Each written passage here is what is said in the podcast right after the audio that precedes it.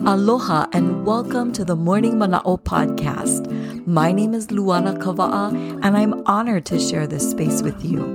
The goal of this podcast is to inspire and motivate us to live with greater aloha.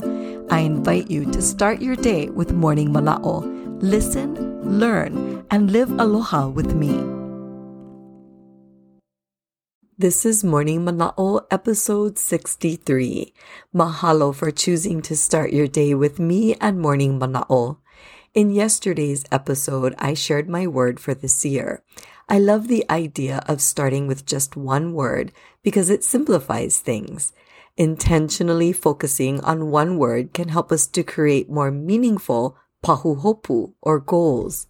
For example, my word this year is fortify. As I've been thinking about and intentionally focusing on this word, several thoughts and questions have come to my mind. First, what areas of my life do I need to fortify better? How do I need to prepare and be proactive so that I can feel fortified? As these questions and thoughts arise, my goals are developed. Instead of sitting down and writing out a bunch of random goals that I probably won't look at again.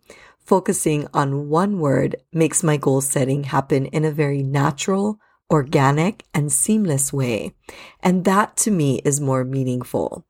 Now, what do I mean by intentionally focusing on your word? For me, this means that each day I take the time to think about the word fortify and write down what it means to me. I like to brainstorm in the morning after I pule and read scriptures. This allows my mind to be clear and focused. No rushing or feeling pressured to create my pahuhopu, my goals, but instead allowing myself to be guided and listen to that still small voice.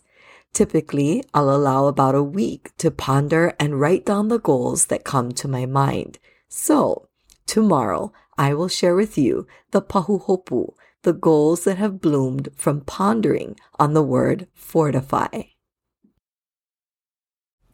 Mahalo. Thank you for listening and learning with me. If you enjoyed Morning Mana'o, please consider liking and sharing it. And let's stay connected. Follow Morning Mana'o on Instagram and Facebook. You can also visit luanakava'a.com for more information and additional resources. Ah Ahui ho. Until we meet again, keep the spirit of aloha in your heart.